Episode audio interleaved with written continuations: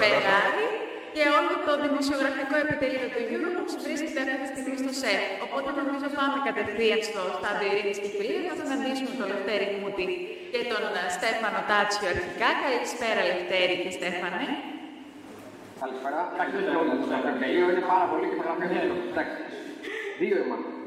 Θα Και πρέπει να το αφήνω ο, πολύ. και ο Βαγγέλης ο Ιωάννου μας περιμένει και αυτός. Βαγγέλη και άλλο, έρχεται, θα είναι το day. Ναι, ναι. Είναι δεύτερο second unit. Γιατί ούτως ή άλλως second unit τους Ολυμπιακού δεν θα κάνει διαφορά. Σί- Σίγουρα ήταν μια γεμάτη ημέρα και με πολλά παιχνίδια για την Basket League, οπότε σωστά το είπες ε, Λευτέρη και έχουμε εδώ και πολλούς δημοσιογράφους που κάνουν την υπόλοιπη δουλειά, όμως το επίκεντρο του ενδιαφέροντος αφέστατα ήταν στο σημερινό παιχνίδι του Ολυμπιακού.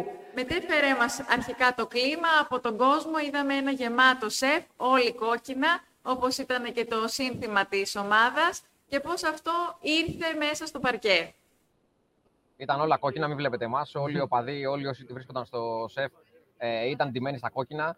Ήταν εντυπωσιακή ατμόσφαιρα. Το συζητούσαμε με τον Στέφανο λίγο πριν ξεκινήσει το παιχνίδι. Ότι τέτοια ατμόσφαιρα στο σεφ σε αγώνα Ευρωλίγκας, εξαιρουμένων φυσικά των παιχνιδιών με τον Παναθηναϊκό, γιατί Είναι Δεν άλλες είναι. ε, φάσεις. Ναι, είναι ακριβώς άλλη δεν κατάσταση. είναι παιχνίδια Ευρωλίγκας. Ε, έχουμε να δούμε από τα playoff ε, ίσως Του- το 17. Και του 12, εγώ θα πω, και του 15 με την Παρσελόνα. Εντάξει, του Γενικά, 12, του 13 δηλαδή και του 15 ναι, αλλά Ναι. ουσιαστικά έχουμε να δούμε τελευταία φορά ήταν το 17. Ήταν απίστευτη η ενέργεια του κόσμου, απίστευτη η ενέργεια των παιχτών του Ολυμπιακού, δηλαδή με το που βγήκαν ε, έξω ε, 20 λεπτά πριν ξεκινήσει το παιχνίδι για την ε, τελευταία προθέρμανση. Ήταν πραγματικά σχεδόν γεμάτο το απίστευτη η γήπεδο, ενέργεια, ήταν σχεδόν γεμάτο το γήπεδο και ήταν απίστευτη η ενέργεια που έβγαζαν ακόμα και τότε στην προθέρμανση. Και αυτό βέβαια βγήκε και στο παιχνίδι. Εγώ να πω, επειδή έχεις και τον Άρη εκεί μυρτό μαζί σου, ότι θύμιζε πάρα πολύ, επειδή ασχολείται και με το NBA ιδιαίτερα, ε, θύμιζε πάρα πολύ η εικόνα, ειδικά από την τηλεόραση και το Jumbotron που εμείς είχαμε επαφή τηλεοπτική, θύμιζε πάρα πολύ τα playoffs του NBA εκείνη τη σειρά του 18, το Houston με τον Golden State, που όλο το γήπεδο ήταν κατακόκκινο από τον κόσμο με τις φανέλες, τα κόκκινα μπλουζάκια. Δηλαδή αυτό που ζήτησε ο- η ομάδα τηρήθηκε από τον κόσμο 100%.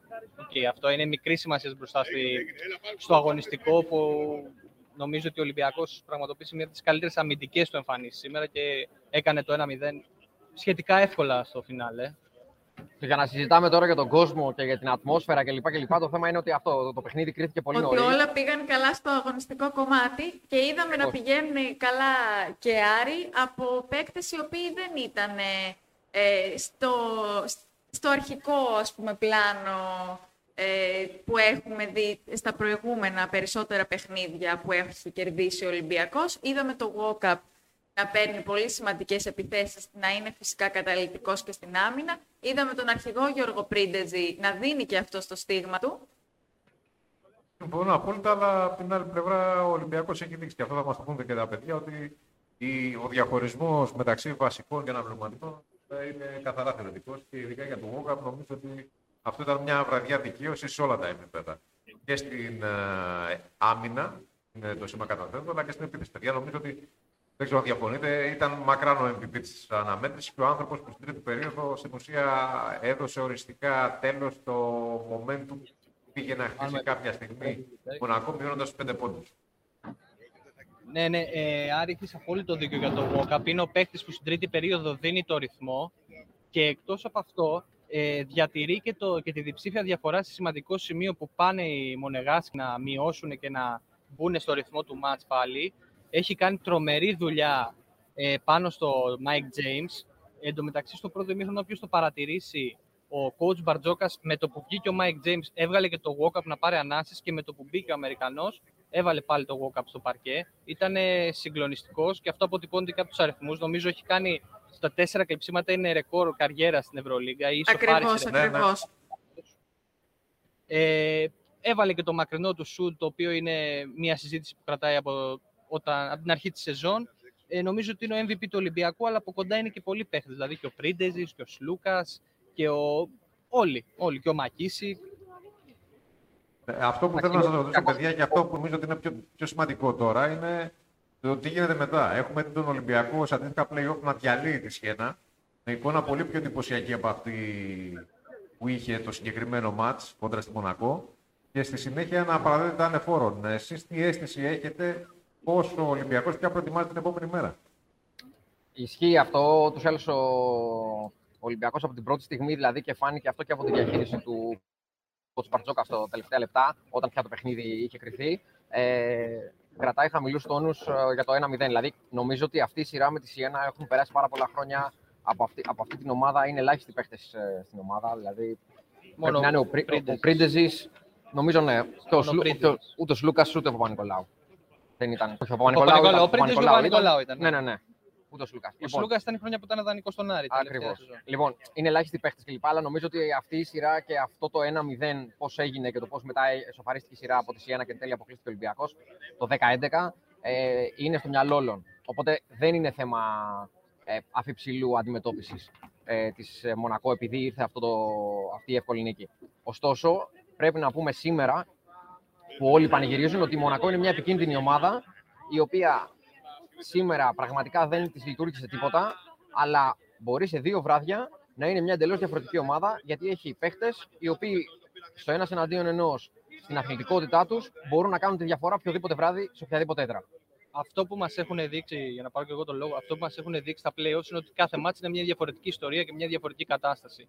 Ε, νομίζω ότι ο Ολυμπιακός τώρα είναι μια νέα συνθήκη. Βέβαια και για τη Μονακό είναι μια νέα συνθήκη. Ο Ολυμπιακός και η Μονακό μαζί με τη Μακάμπη είναι τρεις από τις πιο άπειρες ομάδες με βάση το ρόστερ τους στις καταστάσεις των playoffs και το Final Four. Αλλά αυτό τώρα, εντάξει, νομίζω ότι ο coach Μπαρτζόκα και συνολικά φαίνεται είναι πολύ χαμηλά η μπάλα και από τους παίκτες και από το προπονητικό team και από όλο τον οργανισμό του Ολυμπιακού. Το Σεφαλή θα είναι ουσιαστικά κατάμεστο την Παρασκευή. Νομίζω ότι αν ο Ολυμπιακός παίζει την ίδια άμυνα Λευτέρη, θα έχει πάλι τον πρώτο λόγο για να πάει με το, με το πολυπόθητο 2-0 στη Γαλλία. Νομίζω αυτός είναι ο στόχος. Ούτως ή άλλως τώρα για να πάμε λίγο στο τεχνικό κομμάτι, γιατί εντάξει, το επόμενη μέρα και λοιπά το θέμα είναι να, να αναλύσουμε το παιχνίδι γιατί πήγε ο Ολυμπιακός στο 1-0. Το ότι κερδίζει ο Ολυμπιακός 71-54 κατεβάζει δηλαδή τη Μονακός 54 πόντους που φέτος έχει δεχθεί 50 από την Πασκόνια, 54 από τη Βιλερμπάν και απόψε πάλι 54. Είναι μια τεράστια επιτυχία γιατί μιλάμε για τη Μονακό. Κατέβασε δηλαδή πάρα πολύ και το συνολικό αριθμό των κατοχών απέναντι στη Μονακό, η οποία έχει με διαφορά τις περισσότερες κατοχές ε, στην Ευρωλίγκα, στη φετινή Ευρωλίγκα. Άρα λοιπόν πήγε το παιχνίδι εκεί που ήθελε ο Ολυμπιακός, χαμήλωσε το ρυθμό, εξουδετέρωσε το Mike James, που κατά κύριο λόγο αυτός είναι που τρέχει τα περισσότερα plays της ε, Μονακό, τον εκνεύρισε, τον ανάγκασε να κάνει τέσσερα λάθη, να είναι πάρα πολύ άστοχος. Είχε 3 στα 9 σουτ εκτός παιχνιδιού σε όλη τη διάρκεια του, και, το, και στα 33 λεπτά που αγωνιστηκε. Οπότε το μεγάλο κέρδος του Ολυμπιακού είναι ότι κατάφερε να κερδίσει με τον τρόπο του. Ότι επέβαλε τον τρόπο του. Δεν πήγε δηλαδή ένα παιχνίδι στους 85 πόντους και το κέρδισε λόγω του κόσμου, λόγω του ενθουσιασμού. Ελευθέρη, πήγε το παιχνίδι... Ελευθέρη όπως έχει γράψει και ο φίλος μας στο 3 Step Basketball, ε, η Μονακό έχει κάνει σήμερα αρνητικά ρεκόρ στα πάντα ό,τι αφορά τη σεζόν. Έχει του λιγότερου πόντους που έχει σημειώσει ποτέ, έχει τα περισσότερα, τα περισσότερα λάθη, ποτέ. 18 λάθη. Έχει τις λιγότερες επιθέσεις, ε, έχει τη χειρότερη ευστοχία. Είναι ε, εκατόμβη η εικόνα της. Ε, Ακριβώς. Προφανώς τα εύσημα τα παίρνει και ο Ολυμπιακός, αλλά θέλω τη γνώμη σας και σε αυτό. Και γι' αυτό μιλάω για το δεύτερο μάτι. Θεωρώ ότι ήταν και λίγο βάπτισμα πυρός αυτό για τη Μονακό και ήταν εντελώς απροετοιμάστη. Ε, θεωρώ ότι Μονακό και φάνηκε και από τις αντιδράσεις των Γάλλων συναδέλφων που βρίσκονταν μαζί σας και από αυτά που καταγράφαμε στα social media. Η Μονακό βρέθηκε ξαφνικά από ένα γήπεδο το οποίο είναι σχολικό γυμναστήριο 3.000 θέσεων σε ένα σεφ που θύμιζε αρένα. Νομίζω ότι. Πού ήταν αρένα; Ήταν, ήταν, ήταν. Νο, νομίζω δηλαδή ότι πέρα από την καλή εμφάνιση του Ολυμπιακού, η οποία δεν αμφισβητείται, ε, η Μονακό έπρεπε να ξεπεράσει και ένα τεράστιο σοκ, το οποίο δεν νομίζω ότι ποτέ σε αυτά τα 40 αγωνιστικά λεπτά κατάφερε τελικά να το αφήσει πίσω της. Ε, γι' αυτό λέω ότι το δεύτερο μάτι θα είναι πολύ διαφορετική υπόθεση. Και γι' αυτό δεν ξέρω και κατά πόσο ε, ο Ολυμπιακός είναι έτοιμος να δει το παιχνίδι που ένα διαφορετικό πρίσμα. Γιατί, ας πούμε, το σχέδιο στην αρχή με τον Όλ να χτυπήσει την επίθεση δεν έπιασε. Ο Ολυμπιακός ε, πήρε μπροστά όταν άλλαξε σημαντικά το σχήμα του ο Μπαρζόκα. Άρη, αυτό... νομίζω ότι. Ναι, ναι, ναι, ναι για, γι' αυτό θέλω, θέλω τη γνώμη σας για το τι διαφορετικό μπορούμε να δούμε περισσότερο στο επόμενο μάτι. Άλλαξε λίγο με τον Γιώργο. Άλλαξε λίγο. Ναι. Ε, μισό λεπτό γιατί έχουμε τον Γιώργο Μποζίκα μαζί μας. Να μας Πολύ ωραία. Προπονητικά πράγματα και επιστρέφουμε. Υπέροχα. Για σκότσο. Είναι ο Άρης Μπάρκα και η Μιχτό Τσιτσιού στο, στο στούντιο. Λέμε εδώ πέρα για την πολύ καλή, για να συνεχίσουμε την κουβέντα τώρα με την προπονητική ματιά. Λέμε ότι ο Ολυμπιακός δέχτηκε 54 πόντους, που είναι η καλύτερη επίδοσή του μαζί με τους 50 από τη Μπασκόνια και τους 54 με τη Βιλερμπάν τη φετινή σεζόν. Και ανάγκασε τη Μονακό να έχει τη χειρότερη της βραδιά, να κάνει πάρα, πάρα πολλά συνεχόμενα αρνητικά ρεκόρ. Ναι. Τους λιγότερους πόντους, την, ε, την αστοχία της. Όλο αυτό το πλάνο συ- κατέβασε πάρα πολύ επίσης τις κατοχές της Μονακό. Ήταν αυτός ο στόχος, ο αρχικός στόχος του Ολυμπιακού; Προφανώς όταν ε, κατεβάσαμε την ε, Μονακό 30 πόντους κάτω από το μέσο όρο της και ε, γίναν όλα αυτά τα που προαναφέρετε τα στατιστικά στοιχεία, ε, κάναμε πολύ καλή δουλειά στην άμυνα. Ε, βάλαμε, ξεκίνησε ότι βάλαμε πάρα πολύ πίεση πάνω στην μπάλα. Ξεκίνησε ότι βάλαμε πάρα πολύ πίεση πάνω στην μπάλα. Ε, αλλά ήταν μια ομαδική δουλειά και οι ψηλοί μας σταμάτησαν τους περιφερειακούς σε όλα τα screen πάνω στην μπάλα. Πήγαμε όλοι στα rebound, παίξαμε για 40 λεπτά στο όριο του φάουλ και ήμασταν συγκεντρωμένοι, εκτελέσαμε το πλάνο μας στο 100%. Ε, σχετικά με το δεύτερο παιχνίδι, ο Ολυμπιακός φαντάζομαι θα πρέπει να συνεχίσει στον ίδιο ρυθμό, να περιορίσει πάλι την, ε, την Μονακό, να την κατεβάσει σε κατοχέ, να πάει στο παιχνίδι όπως ουσιαστικά εξελίχθηκε το, το απόψινό. Ναι, σήμερα απλά κάναμε ένα βήμα. Ξέρουμε ότι είναι ένα καινούριο παιχνίδι την ε, Παρασκευή. Την, ε, την εξέλιξη του κάθε παιχνιδιού δεν ε, μπορείς να την, ε, ε, να την προβλέψεις. Ε, Σήμερα ε, ήταν ένα κλασικό παιχνίδι, πρώτο παιχνίδι play-off. Ξεκίνησαν και οι δύο ομάδες πολύ νευρικά στην επίθεση, ε, με κακές επιλογές. Και εμείς ε, μετά το πρώτο δεκάλεπτο ε, δημιουργήσαμε πάρα πολύ, γυρίσαμε την μπάλα, δημιουργήσαμε πολύ καλές προϋποθέσεις, ε, είχαμε πολλά ξεμαρκάρια σούτ, απλά δεν ήμασταν όσο εύστοχοι θα θέλαμε. Ε, ήταν ένα παιχνίδι που το κερδίσαμε από την άμυνα σήμερα ε, και να πούμε και ένα μεγάλο ευχαριστώ στον κόσμο που μας βοήθησε πάρα πολύ, γέμισε το γήπεδο, ήταν πολύ θετική η ατμόσφαιρα, ε, ακόμα και στα σημεία που δεν πηγαίναμε καλά, ήταν πολύ υποστηρικτικός και τον χρειαζόμαστε και την Παρασκευή.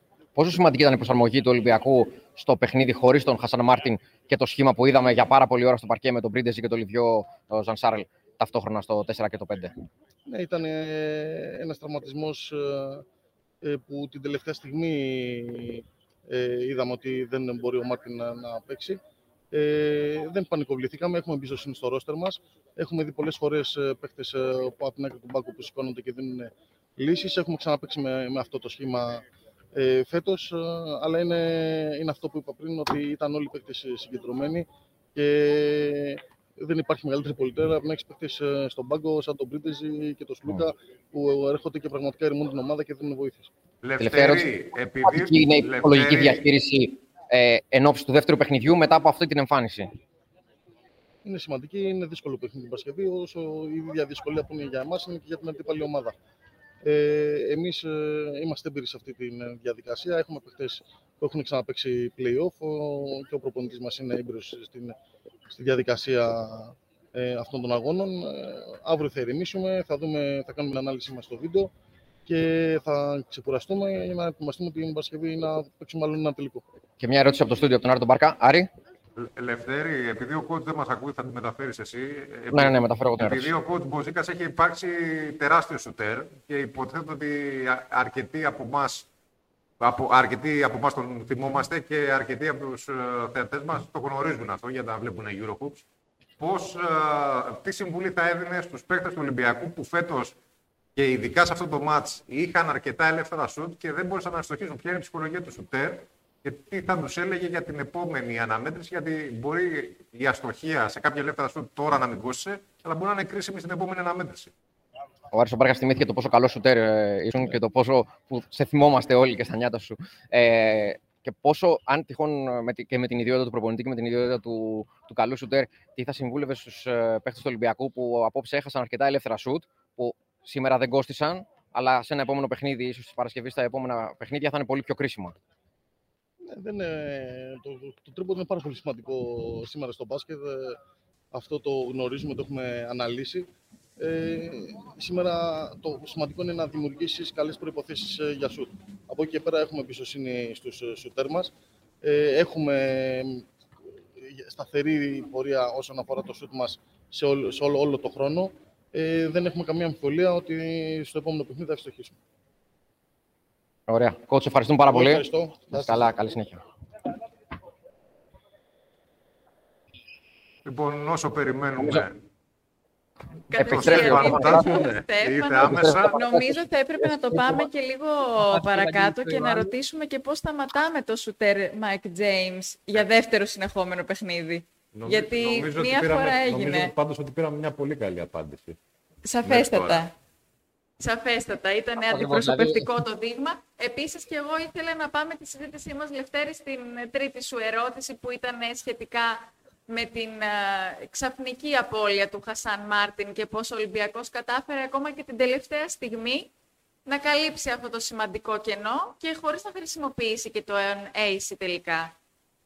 Ακριβώς. Ήταν νομίζω πάρα πολύ σημαντικό γιατί έγινε τελευταία στιγμή ε, και ο Ολυμπιακός έπαιξε με τον Πρίντεζ και τον Λιβιός το Ζαν Σάρλ σε ένα τέτοιο κρίσιμο παιχνίδι τόση πολλή ώρα και τα ανταποκρίθηκαν εξαιρετικά. Δεν, ε, κανείς δεν αμφισβητεί την ποιότητα και του ενός και του άλλου. Αλλά όταν καλούνται να παίξουν ένα ρόλο που δεν έχουν συνηθίσει σε ένα τόσο κρίσιμο παιχνίδι και τα καταφέρουν περίφημα και οι δύο, ε, το λιγότερο να δώσουμε τα εύσημα. Εντάξει, νομίζω, Λευτέρη, ότι ο Πρίντεζ σήμερα πήρε και τις μπάλες στο post που το αναλογούσαν. Χτύπησε και το μότουμ. Μπο- Και στην Απόλυτη άμυνα, ακόμα ευστοχία και είχε. στην άμυνα, Απόλυτη ήταν ευστοχία, ναι. Αρκετά καλός σε Ακριβώς. κάποιες καταστάσεις με το, με το Will Thomas. Κάποια στιγμή του βάλανε καλά το Will Thomas. Αλλά νομίζω ότι ήταν παίκτης κλειδί ο Γιώργος Πρίντεζ. Ήταν πραγματικά ένα. Πώς να το πω. Ήταν ο παίκτης κλειδί από τον Γιώργο Μπαρτζόκα. Δηλαδή του βγήκε απόλυτα η επιλογή και γι' αυτό δεν είδαμε και τον Ace, νομίζω. Και γι' αυτό δεν έπαιξε και πολύ στο δεύτερο μήχρονο και ο Βεζέγκοφ. Σε αυτό το Ακριβώς. σε 20 άλλο Μα που έχουμε δεν- ναι. συνηθίσει. Δεν χρειάζεται. Θέλω να επισημάνω κάτι που ξέχασα πριν. Είναι πολύ σημαντικό, το λέγαμε και κατά τη διάρκεια του μάτς Λευτέρη. Στο δεύτερο δεκάλεπτο που ο coach Μπαρτζόκα το αλλάζει και βάζει τους χειριστές, βάζει, παίζει με δύο χειριστές του Γόγκα και του Σλούκα. Και εκείνη τη στιγμή απορροφάει την πίεση από τα γκάρ της Μονακό, που είναι πολύ σημαντικό για να αρχίσει ο Ολυμπιακός να βρίσκει λίγο ρυθμό στην επίθεση και να, να μην έχει αυτό το σοβαρό επιθετικό πρόβλημα. Λοιπόν, και ως όπως κλείσω είπαμε εγώ. από την αρχή, ε, second unit κλπ. Αλλαγές στο, στο rotation. Αλλαγή Στέφανο Να πω Τάτσερ. κάτι τελευταίο πριν κλείσω. Έχουν μείνει εισιτήρια για τον κόσμο μας παρακολουθεί για το μάτι της Παρασκευής. Είναι 7 η ώρα. Έχουν μείνει περίπου 1500 εισιτήρια. Οπότε όσοι δεν έχουν προμηθευτεί έχουν ακόμα χρόνο. Βέβαια δεν ξέρω μετά το σημερινό τι θα γίνεται στο site. Αυτά. Καλό βράδυ από μένα. Καλό Καλό βράδυ. βράδυ, Στέφανε. Καλή συνέχεια. Λοιπόν, μέχρι να γίνει η αλλαγή με τον ε, Βαγγέλη. Έγινε. Και Έγινε. έγινε η Δεν αλλαγή. χρειάζεται. Όπως έγινε και το Ήταν ένα ε, μηδέν. πάντα έτοιμος. Καλησπέρα, Λοιπόν, να Βαγγέλη. συνεχίσω, Γεννημένος έτοιμος, γεννημένος να ξέρεις. Άρη και ε, Μυρτό, γεννημένος έτοιμος. λοιπόν, να, συνεχ- να συνεχίσουμε κάτι το οποίο πήγαμε να πούμε πριν, αλλά ήρθε Τα ο έχετε coach. πει όλα τώρα. Τελείωσε, τώρα είμαστε δεύτερο μέρος. Ναι. Λοιπόν, ε, αλλά ήρθε ο coach και κάναμε την αλλαγή. Για το βάθος του πάγκου, το ότι ανταποκρίθηκε ο Ολυμπιακός έτσι και στην ε, απώλεια του Μάρτιν, αλλά και γενικότερα. Και έκανα κάποια στιγμή, λίγο πριν το τέλος του αγώνα, ποιοι ήταν οι πρώτοι σκόρερ του Ολυμπιακού. Ήταν ο Μακίσικ με 12, ο Πρίντεζης με 12 και ο Γουόκαπ με 11. Μμμ. Ο Μακίσικ είναι ο πέμπτος σκόρερ ε, του Ολυμπιακού, ο Γουόκαπ είναι ο έβδομος και ο Πρίντεζης είναι ο εντέκατος. Μέχρι τώρα, αυτοί όλοι οι τρεις είχαν 14 πόντους. Και απόψε πέτυχαν 34. Να σε βοηθήσω. Δηλαδή, όλοι, οι- ο πέμπτος, έβδομος και εντέκατος σκόρερ ήταν οι πρώτοι τρεις πρώτοι σκόρερ. Να σε βοηθήσω. Χωρίς να Με χρειάζεται. μια ατάκα του Πρίντεζη που μου είπε τώρα για την ΕΡΤ, έτσι. Ε, γιατί ε, επιλογή του Ολυμπιακού ήταν να μην μιλήσουν σήμερα οι παίκτες στα site, να μην γίνει πασαρέλα δηλαδή, και να το πω έτσι πολύ λαϊκά, για να μην το ξεφτυλίσουν σήμερα, γιατί υπάρχει και ένα προηγούμενο με τη Σιένα. Ε, Δεν- αυτό δεν- λέγαμε πριν, το ε, πώς είναι η ψυχολογική διαχείριση και πώς ναι, είναι. ναι. Ε, πρέπει να διαχειρίζεις σωστά και τις, νίκες, και τις νίκες και τις διαφορές και τον τρόπο που παίζει μια ομάδα ή φυλάγεται. Θα σας πω τι εννοώ με αυτό το φυλάγεται αργότερα. Ε, ο Πρίντεζης είπε λοιπόν ε, πάνω σε αυτό που λες ότι η- ο ίδιος περίμενε πολύ καιρό αυτό το μάτσα. Ω. Πιστεύω ότι σίγουρα οι παίκτες που ανέφερες αλλά για του Ολυμπιακού α, περίμεναν πολύ καιρό αυτό το παιχνίδι. Και ειδικά οι τρεις που έχουν μείνει από την παλιά πολύ μεγάλη ομάδα της περασμένης δεκαετίας. Οι τρεις που συνεχίζουν από το 12 ουσιαστικά. Σλούκας, Παπα-Νικολάου, Πρίντεζης, ξέρανε την κρισιμότητα αυτού του αγώνα. Το πρώτο βήμα που έπρεπε να γίνει και έγινε. Και έγινε όπως το λέγαμε. Τι έχει ο Ολυμπιακός φέτος να δείξει; Άμυνα. Την έδειξε. Τα είπες νωρίτερα, σ' άκουγα που έλεγες για τους 54 πόντους κτλ. κτλ, κτλ. Μην, μην επαναλαμβανόμαστε. Τι άλλο περιμέναμε που θα δείξει; Δύναμη ε, και έξτρα όθηση από την έδρα. Full house, γεμάτο γήπεδο. Για πρώτη φορά φέτος ούτε ένα κάθισμα άδειο. Α, εξαντλήθηκαν δηλαδή όλα τα ειστήρια. Λογικά θα είναι το ίδιο πράγμα και την Παρασκευή. Και έγινε αυτό που λέγαμε. Τα- Με τα δύο βασικά του όπλα έλειωσε τη Μονακό. Έχει μια φανέλα όχι ακριβώς πούπουλο, αλλά δεν είναι βαριά η φανέλα της Μονακό. Εντάξει, Βαγγέλη. αν κρίνουμε με τις υπόλοιπες Έλα, Ευρωλίγας, Άρη. ε, πούπουλο είναι. Έλα, Άρη, έλα, Άρη. Βα- Βαγγέλη, θέλω γνώμη για το Γόκαπ. Ε, όπως του είπα, εάν ο ένας είναι ο Σλούκι Λουκ και ο άλλος είναι ο Άγιος Γεώργιος, αυτός πρέπει να είναι Ρόμποκοπ και την Παρασκευή. Πρέπει να είναι Καλό. Robocop- Πρέπει να είναι Robocop και την Παρασκευή. Καλά, για το Sack Attack δεν το συζητάμε. Τέλος το Sack in the Box. Βλέπεις ότι αυτοί οι παίκτες ε, ανέπνεαν ε, για το απόψινό μάτς. Το είδαν όλοι, το κατάλαβαν όλοι αυτό. Όχι, Ε, ε, σου σκέπα- λέ- σκέπασαν, σκέπασαν όλη την περιφέρεια, που ήταν η δύναμη πυρός σε άλλα παιχνίδια της ε, Μονακό, αλλά ε, έπαιξαν και καταπληκτική ομαδική άμυνα. Η ομαδική αντίδραση του Ολυμπιακού μέτρησε σήμερα, γιατί δεν πέρασε τίποτα μέσα. Όχι, Ούτε στη σου- ρακέτα. Σου λέω ειδικά για το Γόκαπ γιατί είχε τρομακτική αμφισβήτηση σε ό,τι αφορά την αποτελεσματικότητα του στην επίθεση και σήμερα πέρα από την άμυνα ήταν ο άνθρωπος που στην τρίτη περίοδο με 9 Έβαλε σερί τα σου. πόντους άνοιξε Ε, βέβαια. διαφορά. και, και βάζει το τρίποντο, μετά κλέβει την, ε, την μπάλα Με πολλούς για να πάει στον διαφορετικούς εφηδιασμό. τρόπους. Με πολλούς διαφορετικούς τρόπους, ακριβώς. Δηλαδή, ο, ο Ολυμπιακός, α, παρά την απουσία της τελευταία, των τελευταίων ωρών του Χασάν Μάρτιν, παρά το γεγονός ότι δεν κοίταξε μέχρι την τελευταία θέση του πάγκου του σήμερα. Δηλαδή, ο Λαρετζάκης νομίζω είναι Δεν έπαιξε ένας και ο από τους Ace Δεν Έλληνες έπαιξε, που δεν- ήταν ο που μόνος. δεν, από Μαζί τους με Έλληνες τον που Ace, περιμέναμε. Ναι, Μυρτώ. Είναι ένας από τους παίκτες που περιμέναμε να μπει για να βοηθήσει και αυτός αν χρειαζόταν στην άμυνα. Έχουμε και Ε, ερώτηση αν είναι εκτός πλάνων. Όχι, όχι, σε καμία Φυσικά και περίπτωση. όχι. Φυσικά και Φυσικά και, απλά σήμερα δεν χρειαζόταν να μπει ο Λαρετζάκης για να παίξει μπασκετικό ξύλο. Το έκαναν οι υπόλοιποι. Ο Ace ε, εννοείται ότι αν θα έμπαινε, θα έμπαινε δέκατος, ενδέκατο ή δωδέκατος στο rotation. Μπήκε, μπήκε κάποια στιγμή να δώσει κάποια λεπτά όσο μπορούσε να βοηθήσει για να ξεκουραστούν οι άλλοι περιφερειακοί. Ο Λούτζης. Και το Λούτζι Ε, ακριβώς, τον είδαμε να παίζει πάνω Μπήκε, στον μπήκε James. ακόμα και, ακόμα και αυτός. Ο Ολυμπιακός το πρώτο παιχνίδι το ετοίμασε πάρα πολύ καλά. Το δεύτερο παιχνίδι όμως ήταν διαφορετικό. Η Μονακό, ο Μπράντοβιτς, η Μονακό, να το πω γενικότερα να μην το προσωποποιήσω στον προπονητή σε κάποιους παίκτες, όταν είδαν ότι δεν μπορούν να βάλουν καλάθι, α, νομίζω φυλάχτηκαν. Κράτησαν πράγματα για το δεύτερο μάτς. Το μάτς της Παρασκευής, όχι ότι το ο- πέταξαν λευκή πετσέτα ή το παράτησαν, αλλά δεν έδειξαν όλα όσα έχουν ετοιμάσει Ε, Πολύ λογικό είναι Ολυμπιακό αυτό, το να ξέρει, κρατήσουν το κάποιες δυνάμεις και είδες- κάποια, κάποια Έτσι. πλάνα, κάποια σχέδια. Και ο Πρίντεζης Άρη είπε νωρίτερα αυτό ακριβώς που συζητάμε τώρα. Αυτός ο Παπανικολάου και ο Σλούκας τους είπαν στα αποδυτήρια μαζί με τον coach, εννοείται, ότι το ματς της Παρασκευής θα έχει μεγαλύτερο βαθμό δυσκολίας από ό,τι είχε το σημερινό. Ε, ένα βήμα τη φορά, ναι, οκ, αλλά το ματς της Παρασκευής τώρα πια είναι όλα τα λεφτά πιο σημαντικό από οποιοδήποτε άλλο αυτής της σειράς. Αν θα έχει η σειρά 3, 4 ή 5 παιχνίδια. Πάντως, αν μπορούμε να κάνουμε μια εκτίμηση με βάση τη σημερινή εικόνα, και αν ο Ολυμπιακός καταφέρει έστω με έναν πόντο να κερδίσει την Παρασκευή, α, νομίζω ότι η σειρά δεν θα πάει σε πέντε παιχνίδια. Αν α, γίνει το 2-0 την Παρασκευή, με όποιο τρόπο, πάση θυσία δηλαδή, ε, η σειρά δεν θα πάει σε πέντε παιχνίδια. Α, η, η, Μονα- η Μονακό δεν έχει μια πολύ δυνατή έδρα και νομίζω ότι θα απογοητευτεί αν χάσει το μάτι της Παρασκευής. Εκεί που θα τα παίξει όλα για όλα και θα δούμε το τι πραγματικά ο Μπράντοβιτς έχει, έχει ετοιμάσει για αυτή τη σειρά. Πάντως, Βαγγέλη και Ελευθέρη και Μυρτό, νομίζω ότι το, το επιμήθειο είναι ότι ο- ο- όλοι περιμέναμε πολύ πιο ανταγωνιστικό πρώτο μάτς και είναι προς τη μεγάλη τιμή του Ολυμπιακού το ότι κατάφερε να κρατήσει σε τόσο μεγάλη απόσταση τη Μονακό και να μην κινδυνεύσει.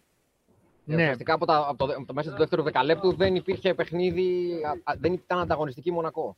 Αυτή Ναι. ήταν η διαφορά. Και ο, η, η Μονακό φοράει και αυτή κόκκινα, ε, όπως φοράει και το Μιλάνο, όπως φοράει και ο Ολυμπιακός. Με τη μόνη διαφορά ότι το Μιλάνο και η Μονακό ε, με το ζόρι έβαλαν 50 πόντους. 50 Ο η Μονακό έβαλε 54 και το Μιλάνο έβαλε 49. 48. 48. Όσο καλή άμυνα και να παίξεις, ακόμα και αν κρατήσεις την ΕΦΕΣ στους 64, πόσο του κράτησε χθες, και τον Ολυμπιακό σήμερα πάλι 71. Ναι. εκεί κοντά στους 70 πόντους, δεν μπορείς να κερδίσεις αν δεν σκοράρεις. Την Παρασκευή λοιπόν πιστεύω ότι το μάθημα τους το έχουν πάρει τώρα, θα παίξουν εντελώς διαφορετικά.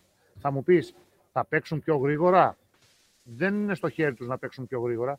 Στο χέρι τους είναι να έχουν καλύτερους αυτοματισμούς στην επίθεση. Και σήμερα δεν έδειξαν τίποτα από πλευράς αυτοματισμών και ομαδικότητας. Και την Είδαμε ενέργεια πολύ- που έχουμε συνηθίσει από τη Μονακό. πολλές προσωπικές, ενέ- πολλές προσωπικές ενέργειες σήμερα α, και, και, και πο, πολύ παιχνίδι ατομικό. Εντάξει, αυτή είναι Μονακό. Μμμ. Ε, Ένας εναντίον ενός παίζει και ατομικό παιχνίδι παίζει σε όλη τη διάρκεια της σεζόν. Εάν Απλά το, δεν κάνει είχε και την ενέργεια. παρα... αν το κάνει και την Παρασκευή, ανεξάρτητα από το, από το πόση ενέργεια θα βγάλει την Παρασκευή στο παρκέ, αν το κάνει και την Παρασκευή, αυτό το πράγμα που συζητάμε τώρα δεν θα έχει καμία τύχη. Εντάξει, απλά και στο Μονακό. δεν μπορεί να τον κερδίσει και τον στο Ολυμπιακό Μονακό, ατομικά. η, και στο Μονακό η, η Μονακό όταν κέρδισε τον Ολυμπιακό, έτσι έπαιξε.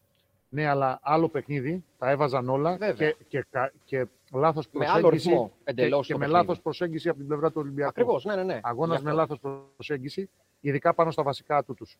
Ναι. Σήμερα η άμυνα ήταν προσαρμοσμένη όχι μόνο στο James, αλλά είδατε πώς βγήκε από το παιχνίδι ακόμα και ο Μπέικον. Δύο ενέργειες έκανε από την baseline και εκεί που ουσιαστικά δεν συνοήθηκαν καλά οι παίκτες του Ολυμπιακού, δεν είχαν αλληλοκάλυψη.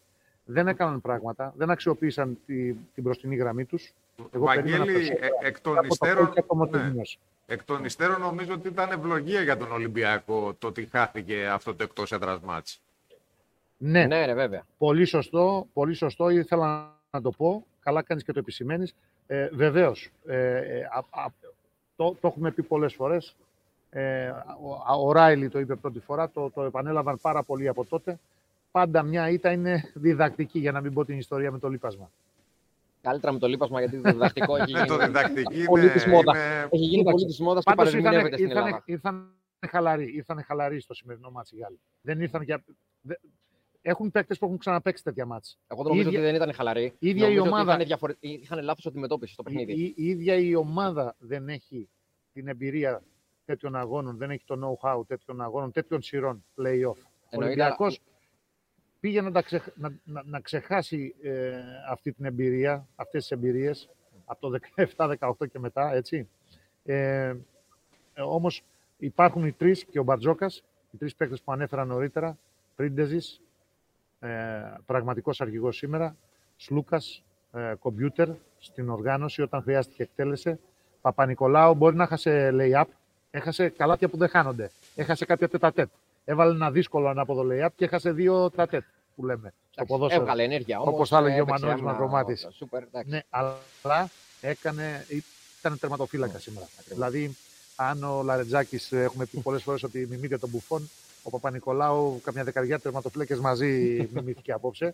Έβγαλε Δεν τρομερές χρειάζεται άμυνες. να τα Το ίδιο μετράμε Βεζέγκο. όμως, Βαγγέλη, Δεν αυτά χρειάζεται, σήμερα. ναι, δεν- δεν χρειάζεται να τα μετράμε. Ε, να- να- εγώ επαναλαμβάνω ότι η, α- η προσέγγιση του αγώνα από τη γαλλική ομάδα δεν ήταν ιδέουσα. Αυτό αποδεικνύεται και από το τελικό σκορ αλλά και από την εικόνα τους και στα 4 δεκάλεπτα.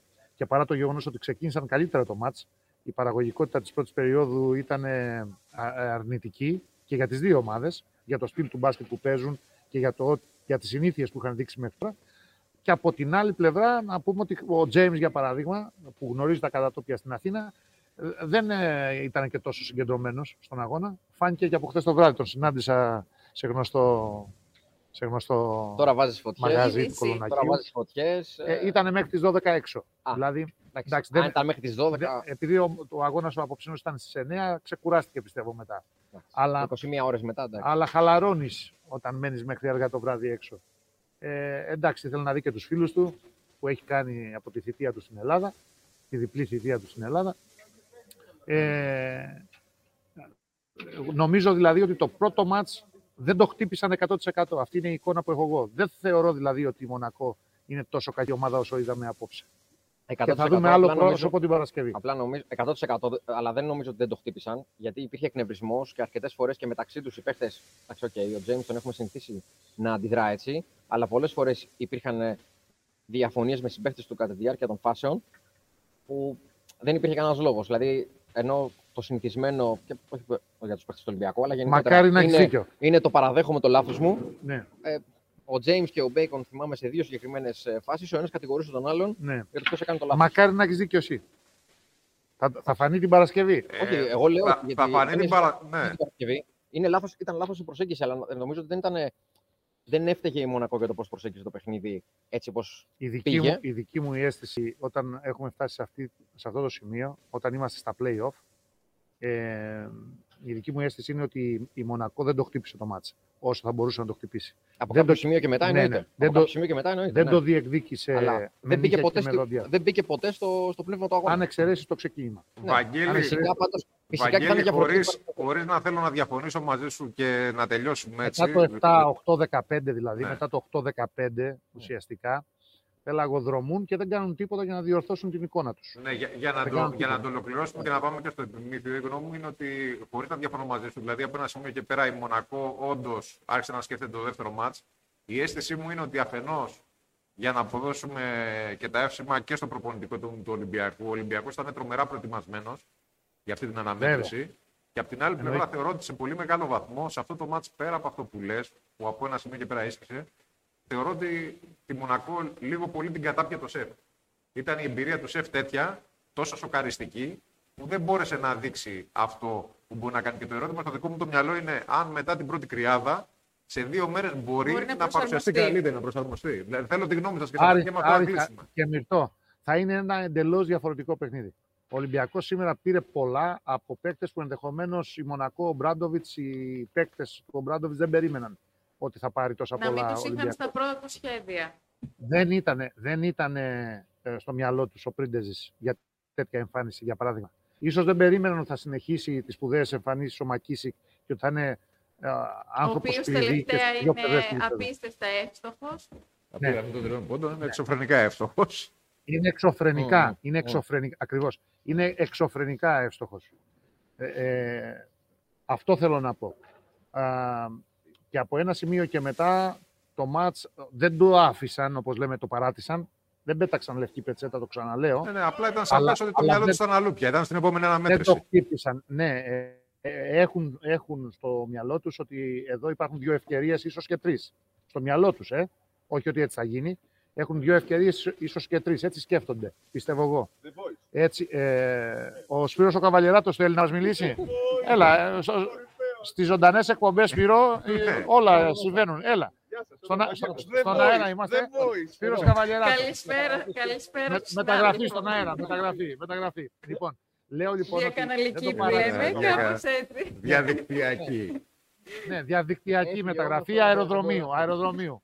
αεροδρομίου. Λοιπόν, ε, δεν λέω το παράτησαν, δεν λέω το. Αλλά το άφησαν, δεν πέταξαν λευκή πετσέτα. Εξηγούμε για να μην παρεξηγούμε για μια ακόμη φορά.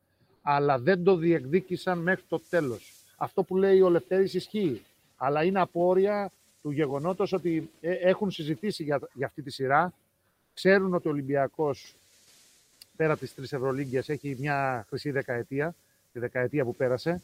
Ξέρουν ότι αυτή η ομάδα ε, πολλαπλασιάζει τις δυνάμεις της όταν παίζει σε γεμάτο στάδιο ειρήνης και φιλίας. Όλα αυτά τα γνωρίζουν. Έκαναν παιχνίδι μυαλού παραμονές του αγώνα. Μην ξεχνάτε, ο Μοτεγιούνας δήλωσε ότι ερχόμαστε για δύο νίκες, ούτε καν Η- για μία. η- Είπε η- για δύο. Η γνώμη, Ο- η γνώμη μου πάντως, Βαγγέλη, ειδικά Εντάξει, για αυτή τη ξαναλέμε, δήλωση. αποδοκιμάστε τον το James. Δηλαδή είχαν Όχι. μπει πολύ στο τρυπάκι το ελληνικό. Η, η γνώμη μου πάντως για αυτή τη δήλωση του Μοτιαγιούνινα Βαγγέλη είναι ότι πρόκειται για λάθος στη μετάφραση, αλλά αυτό είναι άλλη συζήτηση. Α το προσπεράσουμε.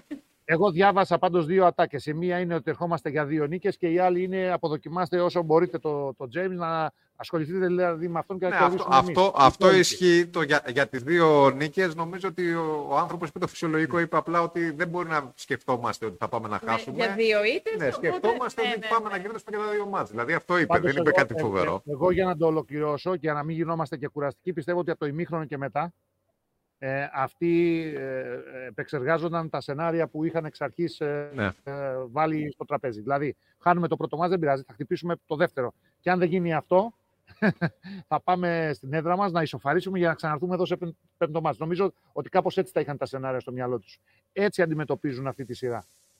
Και, και φαίνεται κιόλας ότι οι ομάδες που δεν έχουν παραστάσεις από, από play-off δεν τα καταφέρνουν. Πολλές εννοώ παραστάσεις, συνεχόμενες παραστάσεις, ανεξάρτητα από το αν έχουν παίκτες ε, πολύ ακριβούς, με μεγάλη προσωπικότητα και ικανούς να κερδίσει ο καθένας μόνος σε ένα παιχνίδι, δεν τα καταφέρνουν στα φετινά play-off, στα μεταπανδημικά, μετά, μετά verse, μετά πανδημίας, ε, με τα ευρωλιγκα, ευρωλιγκατικά play-off. Ελευθέρη, συμφωνείς εσύ; Μαζεμένα. Εντάξει, ε, σαν προσέγγιση τώρα αυτό το πράγμα είναι μόνο στο μυαλό του, των ανθρώπων της Μονακό. Ε, απλά πιστεύω ότι όλο αυτό το πράγμα το έκανε ο Ολυμπιακός και ο κόσμος του. Να γίνει έτσι όπως έγινε. Δηλαδή, αν δεν ήταν αυτή η ατμόσφαιρα και δεν ήταν τόσο ασφιχτική η πίεση του Ολυμπιακού, η άμυνα του Ολυμπιακού. Δηλαδή τώρα πιστεύεις ότι ο Τζέιμς επηρεάζεται από την ατμόσφαιρα; Που είχε κερδίσει τον Ολυμπιακό με όλους τους τρόπους; Όχι, φυσικά και όχι. Όχι. Όλοι οι υπόλοιποι. Ναι. Ναι. Όλοι οι υπόλοιποι ναι. Το πιστεύεις; Ο James, ο James όχι. το πώ το πώς αντιμετώπιζαν το παιχνίδι. Εγώ είδα τον Τόμας μεταξύ στην τους, αρχή, θηριάκι ήταν ο Τόμας. Ναι, μετά έγινε Έβαζε γατάκι. σωστά το Και μετά έγινε κορμί του. γατάκι. Ναι, ναι, ναι. Δηλαδή, Ναι. το θέμα είναι να είσαι θηριάκι και στα 40 λεπτά. Ναι. Γιατί πράγματι, στην αρχή, στο πρώτο δεκάλεπτο, η Μονακό έδειχνε ότι θα κοντράρει πραγματικά τον Ολυμπιακό. Αλλά εντάξει. Ερώτηση. Δηλαδή, ο τι, Ολυμπιακός τι έχει σκόραρε οκτώ γίνει, πόντους. τι έχει γίνει πριν φτάσουμε στο επιμήθειο, γιατί βλέπω ότι ο Άρης θέλει να, να κλείσουμε σιγά σιγά. Έχουμε, και, τη- Ε, έχουμε μεγάλη λειτουργία. Έχουμε, Έχουμε, ναι. είναι Εδώ μεγάλη καλή ώρα εβδομάδα. Ωραία. Αύριο πάλι. Ε, α, ε, Άρη, τι έγινε στο άλλο μάτς, δεν το παρακολούθησα καθόλου. 74-67 και δεν Ποιος; έχει ολοκληρωθεί ακόμα, θέλει ακόμα 5 λεπτά. Αλλά, αλλά η Δεν Real είμαστε σε στον γενικές αέρα. γραμμές έχει τον έλεγχο. Έχει τον έλεγχο η Real. Ε, κοιτάξτε, Γενικά παιδιά. βλέπουμε ότι στις Έχουμε- περισσότερες έχουμε επισημάνει- περιπτώσεις η έδρα ήταν ε, καταλητική για την πρώτη αγωνιστική των Ναι. play-offs. Τη, τη εξαιρέση τη- του ναι. Μιλάνου. Ακριβώς. Μάλιστα. Α, άρα λοιπόν με το 74-69 που μειώνει τώρα η Μακάμπη και μέχρι να ολοκληρώσουμε εμείς θα ξέρουμε αν εκεί θα γίνει thriller ή δεν γίνει. Αν η Real κάνει πάντως το 1-0 ε, νομίζω ότι και εκείνο το βήμα όπως του Ολυμπιακού σήμερα θα είναι αποφασιστικό και για την ψυχολογία ε, και για την οικονομία αυτών των αγώνων. Ε, αν η, η Real κάνει το 1-0 νομίζω ότι θα είναι πιο εύκολο να κάνει μετά το 2-0 έτσι όπως εξελίσσεται το μάτς. Γιατί δεν το παίρνει περίπατο και αυτό της κάνει καλό όπως έκανε καλό του Ολυμπιακού, θα συμφωνήσω απόλυτα ότι έχασε, έφαγε 20 το κεφάλι στο Μονακό. Για, τις, ε, για, για τη σειρά του, της Ολύμπιας με, με την ΕΦΕΣ δεν το συζητάμε και βεβαίως για τη σειρά της Μπαρσελώνα με την Bayern επίσης. Τώρα πια. Ε, πια και μετά τους δύο τελευταίους τραυματισμούς για την Bayern και για το Μιλάνο. Και για το η Μιλάνο. Bayern Εγώ θα χάνει επέμενα το στο Hilliard, Μιλάνο γιατί έχω δώσει Μιλάνο στις το προβλέψεις- Μέλι. Είχα δώσει, ναι. Είχα Καλό είναι δώσει- να κάνουμε μια, μια είχα αναδίπλωση. δώσει, είχα δώσει στο, στις προβλέψεις μου το Μιλάνο στο Final Four. Αλλά Το- το μετά υγιές από αυτό που Μιλάνο. συνέβη- Ναι, το υγιές. Δεν είναι, δεν είναι υγιές πλέον το Μιλάνο από πολλές πλευρές. Παρότι ανανέωσε το Μεσίνα μέχρι το 24, έχει θεματάκια. Έχει θεματάκια το Μιλάνο, περισσότερα από όσα πιστεύαμε μετά την περιπέτεια με το Μορασκίνη και το Μίτογλου. Έχει περισσότερα θέματα το Μιλάνο που ούτε ο Έκτορας μπορεί να τα λύσει. Αντιθέτως η επιστροφή του Μίσιτς ε, και η αποφασιστικότητα των, των ε, αμυνόμενων πρωταθλητών φαίνεται πως ε, ζυγίζει περισσότερο και γέρνει την πλάστιγκα υπέρ της, ε, της ε, τουρκικής ομάδας εκεί. Λίγο Άρα, πριν το τέλος Μπαρσελώνα της το πρώτης φαβορή παραμένει. ημέρας Ολυμπιακός. νομίζω των play-offs, ωστόσο Ναι. βλέπουμε ότι ο Ολυμπιακός εκμεταλλεύτηκε τη δεύτερη θέση του. Αν είχε απέναντι του την ΕΦΕΣ, ίσως να ήταν πιο δύσκολα τα πράγματα. Ε, δεν ξέρω, θα περιμένω. Η σειρά του Ολυμπιακού είναι περίεργη. Εγώ δεν έχω πιστεί ότι η Μονακό είναι η Μονακό που είδαμε σήμερα. Σίγουρα. Σαφέστατα. Αυτό είναι, αυτό είναι το μόνο σίγουρο. Δηλαδή, ε, και θα είναι πραγματικά ε, κακό να πιστέψει οποιοδήποτε, είτε μέσα στον Ολυμπιακό, είτε φίλαθλος του Ολυμπιακού, αυτό το πράγμα. Εννοείται. Ότι σήμερα Επιφανειακό θα φάνηκε έλεγα. ποια, είναι, ότι φάνηκε ποια είναι η διαφορά των ομάδων. Μμμ. Δεν υπάρχει αυτό. Δεν, δεν είναι αυτό. Δεν είναι αυτό που είδαμε στο σημερινό αποτέλεσμα και στην ε, χαμηλή παραγωγικότητα της Μονακό. Θα είναι, θα είναι ε, άλλο το παιχνίδι και της Παρασκευής και στη Γαλλία αν χρειαστεί ένα ή δύο μάτς, αν χρειαστούν, πόσα θα δούμε. Θα είναι διαφορετικές οι συνθήκες. Δεν μπορεί μια ομάδα να βάζει 50 πόντους όταν παίζει, ε, όταν παίζει play-off για την Ευρωλίγκα. Θα μου πεις, μα ε, συνέβη και στο παιχνίδι ε, του Μιλάνου. Ναι, Καλά. Απλά Α- αυτό είναι ένα αφύσικο. παιχνίδι. Το θέμα είναι πώς Α- γίνεται α- για δεύτερο. Αφύσικο, μόνο που εκεί εξηγείται η ιστορία με τα εσωτερικά θέματα που έχει το Μιλάνο και είναι πολλά, επαναλαμβάνω. Πλούσια ομάδα, αλλά το γεγονός ότι έχει λεφτά δεν σημαίνει ότι έχει και μια ομάδα που μένει συμπαγής γροθιά από την αρχή μέχρι το τέλος της σεζόν. Αυτό είναι το μυστικό άλλωστε και του Ολυμπιακού ε, τα τελευταία πολλά χρόνια. Αν εξαιρέσουμε ε, ε, τις περιόδους ε, από το 18 μέχρι που έπιασε η πανδημία.